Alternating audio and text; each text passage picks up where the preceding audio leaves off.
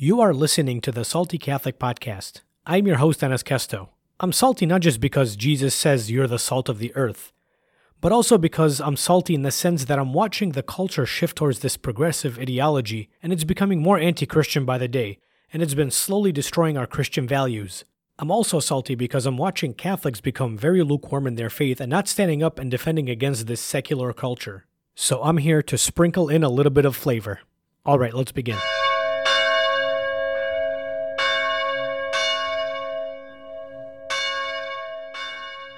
Can you separate religion from politics? Is it possible for a Catholic to only be Catholic in private life but not really in a public or social setting? In the last episode, I went over how language is being changed to manipulate the culture. You know, you make subtle changes to language, you change thought, and when you change thought, you can fundamentally change a culture. I went over phrases like love is love and women's reproductive rights and how they actually don't mean what they really mean on face value, but there's a deep-rooted evil behind these sugar-coated phrases, and all these euphemisms are meant to do one thing and one thing only, to pull us away from the truth, to get us to accept some pretty evil and horrendous ideas. In this episode, I'm going to focus on one specific idea that's so ridiculous, so meaningless, yet I've seen many Catholics fall for it when they hear this phrase. That idea is, keep religion out of politics, keep religion to yourself. I've seen so many Catholics, good Catholics, they cower and retreat and get all nervous and just don't know what to say anymore when they're having a discussion with somebody regarding any type of public policy that either goes against scripture or church teaching, like abortion, for example, because they're told to keep their religion out of politics. And let me just say this. Those who use that line, keep religion out of politics, they're the biggest cowards. They say this because they want to put that person who they know is religious in a corner just to avoid having a serious discussion with them, just plain cowards. So let's break this down and why this is absolutely a ridiculous idea. So first, the word politics comes from the Greek word politika, which literally translates to affairs of the cities. Politics is how we humans discuss what's best for our society and how we should behave. So with that said, how does one expect a Catholic to keep religion out of a discussion that has to do with how society behaves? We have the ultimate guide on how humans ought to behave. I mean, we have scripture. We have the church, we have Jesus Christ, who is the truth. You want us to keep that away from something that has a huge impact on culture? Absolutely not. And it's not like, all of a sudden, in the past 10 years or so, Catholics finally decided to start discussing politics. Many popes, many bishops, many church leaders in the past have wrote and spoke out against great evils that came from the political sphere.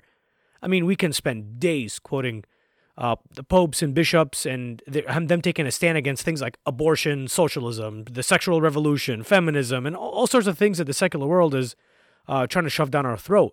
What's funny is every single person who tells you to keep religion out of politics has absolutely no problem shoving their politics into your religion. I mean, a great example of this is our current president, Joe Biden, who claims to be a devout Catholic, and all those around him also love to tout that he's a devout Catholic. While he was the vice president, he sued Catholic nuns. He sued the Little Sisters of the Poor. A devout Catholic who's in power sues nuns. Why? Because they wouldn't pay for abortion, drugs, and contraceptives. And nobody from the left cried out to keep politics out of religion. They harassed the nuns because they didn't want to do something that's in clear violation of not only their conscience, but the Catholic faith. And then they had the nerve to tell the nuns to keep their religion out of politics? Give me a break. No. I say it's a good thing that Catholics get involved in these types of political and social conflicts. And it's not like the church has always remained silent on issues like this either, especially the ones that are have clear violation of human rights. They've done it in the past plenty of times and actually ended up having a very positive impact on society. A good example I can give you is in the 1960s, many church leaders took an active role in trying to help solve the problem of school segregations. There were schools for black students, and then there were schools for white students. They couldn't integrate. They had to keep them separate. So the first school in the country to integrate black and white students was in Nashville, Tennessee. The high school was called Father Ryan High School. It was an all-boys Catholic school. They decided to be the first ones to integrate black and white students. After that, many Catholic schools in the South ended up following suit, and a lot of public schools started to take notice and started doing the same thing too. But what's not surprising at all is that the vast majority of people who were for segregation, they wanted the black and white students to be separated. They were non-believers, or at least they were the ones that pretended to be, devout Christians to win votes of the faithful. They were the ones that were against those church leaders. They kept calling them, "Oh, you hypocrites and you Pharisees! You don't allow black people in your churches, but you sit here and you're allowing black students in your schools just to make a political statement. You should keep your religion out of your politics." Isn't it true? Like, even in today's world, it's usually the non-religious and, to put it mildly, the ones who are very lukewarm in their faith at best, and at most they're just Catholic in name only. They're the ones that are telling the religious people to keep religion out of politics. It's never the other way around. And let's be very clear about something. The church is allowed to, by law, to talk about public policy, any public policy that it feels is violating human rights. It has not only the right, but the obligation to inform the faithful on any matter regarding morality. And the funny thing is, only when the church disagrees with the secular progressive policy, then all of a sudden the bishops are playing politics, and they should just stick to theology. And the sad part is, most of the time you hear this from Catholics who are really upset about these policies or the way the bishops are, discussing these public policies and saying, these bishops, they just need to stick to theology. They need to stick to the Bible. They shouldn't stick their nose in politics. I mean, a good example is the latest attack came because the USCCB, that's the U.S. Conference of Catholic Bishops, they voted to approve to move forward on drafting a document that would discuss denying the Eucharist to any politician that publicly endorses or promotes abortion. Oh man, the things that were being said by even so-called Catholics. The Eucharist is being weaponized. Come on now. I mean, speaking of the 1960s, I just kind of talked about school segregation. There were bishops that were denying Eucharist to any politician who openly supported segregation laws. The same thing was being said about the bishops back then as they are now. The Eucharist is being weaponized. Keep religion out of politics.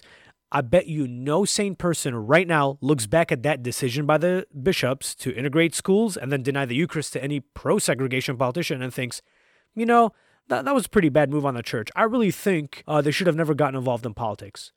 I mean, here's the thing you have to keep in mind. Politics is the secular world's religion.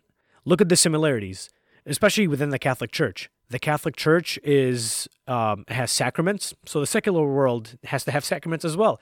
We have infant baptism, and we offer up sacrifice at Mass in the form of the Eucharist.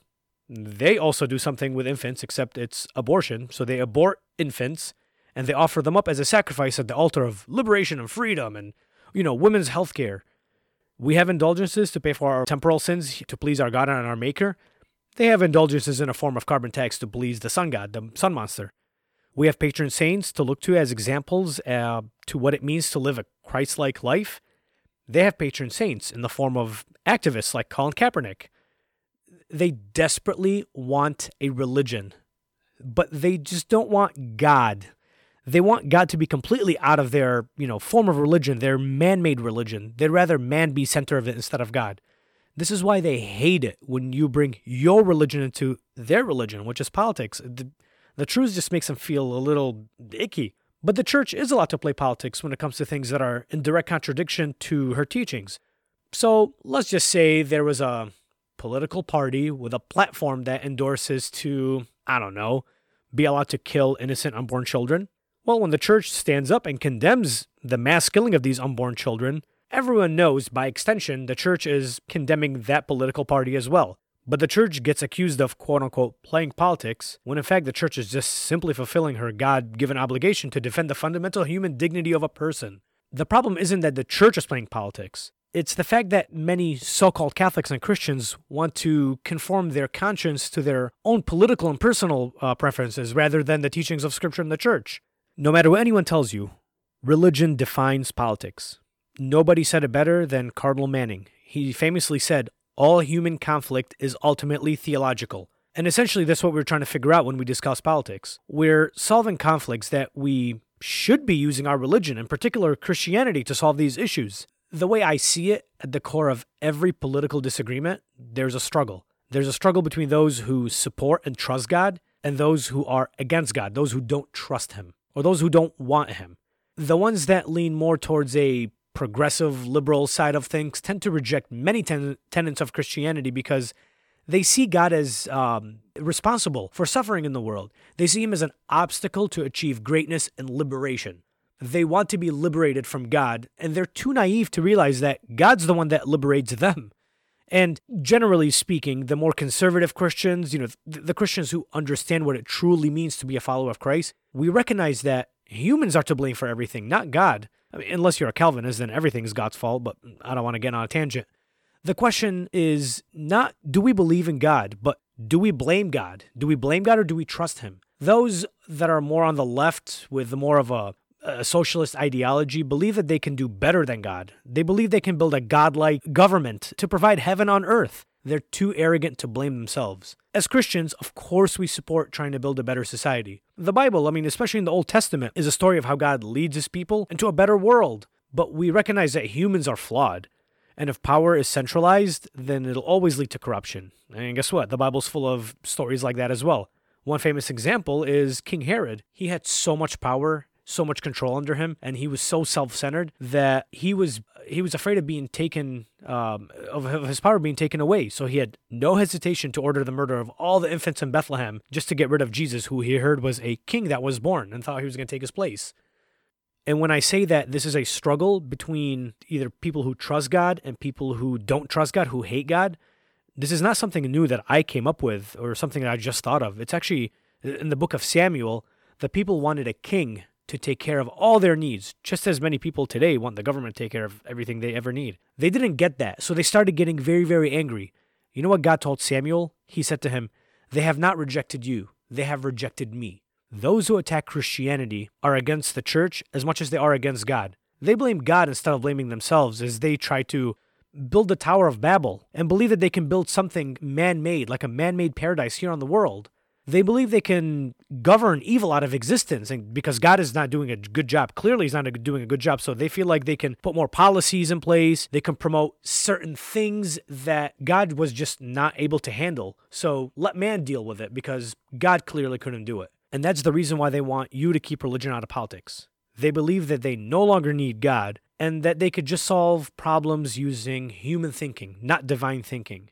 And what are the results of religion being forced out of politics, being bullied out of politics, I should say? Well, first, they don't trust that God will provide for them in their most difficult time, so they give abortion as an option to take oneself out of a bad predicament. They blame God by saying things like, God made me this way, to justify homosexual behavior instead of seeking God for comfort and healing. So whatever we do in this struggle, we must first and foremost, and most importantly, cling to God and know that there is no one good but him. That's what the struggle is all about. And we know who wins at the end. We have a book that tells us who wins at the end, right? Christ conquers death. In 2 Corinthians chapter 2, St. Paul says, "But thanks be to God, always leads us in triumph in Christ and manifests through us the fragrance of knowledge of him in every place." So to my fellow Catholics, don't fall for that trick that you should keep your religion out of politics. You shouldn't keep Christ out of anything. But with that said, we also need to be careful not to go fully the other way, where we also make politics our religion. Yeah, sure, it's fun to own the libs on social media. And trust me, no one knows that as much as I do. But let's not make that our main goal in life. We need to be careful not to cling to politicians like they do and assume that they'll save us. No man can save us. No man will ever save you from anything. Many will say that they can, but they won't. We just have to be brave. We need to put on the armor of God and preach the gospel to the world, and preach the truth that the evils of the secular world are very manipulative and they will drag us away from God. We need to always be ready to have these types of discussions with people and not allow them to put any restrictions on the way you think. Or, for example, if you're in a sword fight and you have a much bigger and stronger sword, would you put that down because the other person told you so? You'd be a fool. So don't be a fool and lay down your strongest weapon, which is the word of God, just because someone else tells you to put it down. Like the book of Proverbs in chapter 29, it says, "When the righteous increase, the people rejoice. But when the wicked rule, the people groan." Amen. That brings me to the end of the episode. Thank you so much from the bottom of my heart for tuning in and listening. Also, please check out the other two podcasts from ECRC, The Catholic Avengers by my brothers Jeff and Pilar, and The Right to be Catholic by some guy I'd rather not mention. I just don't want to give him any recognition. But anyway, God bless you always. Please keep me in your prayers as I keep you in mine. And remember, be salty.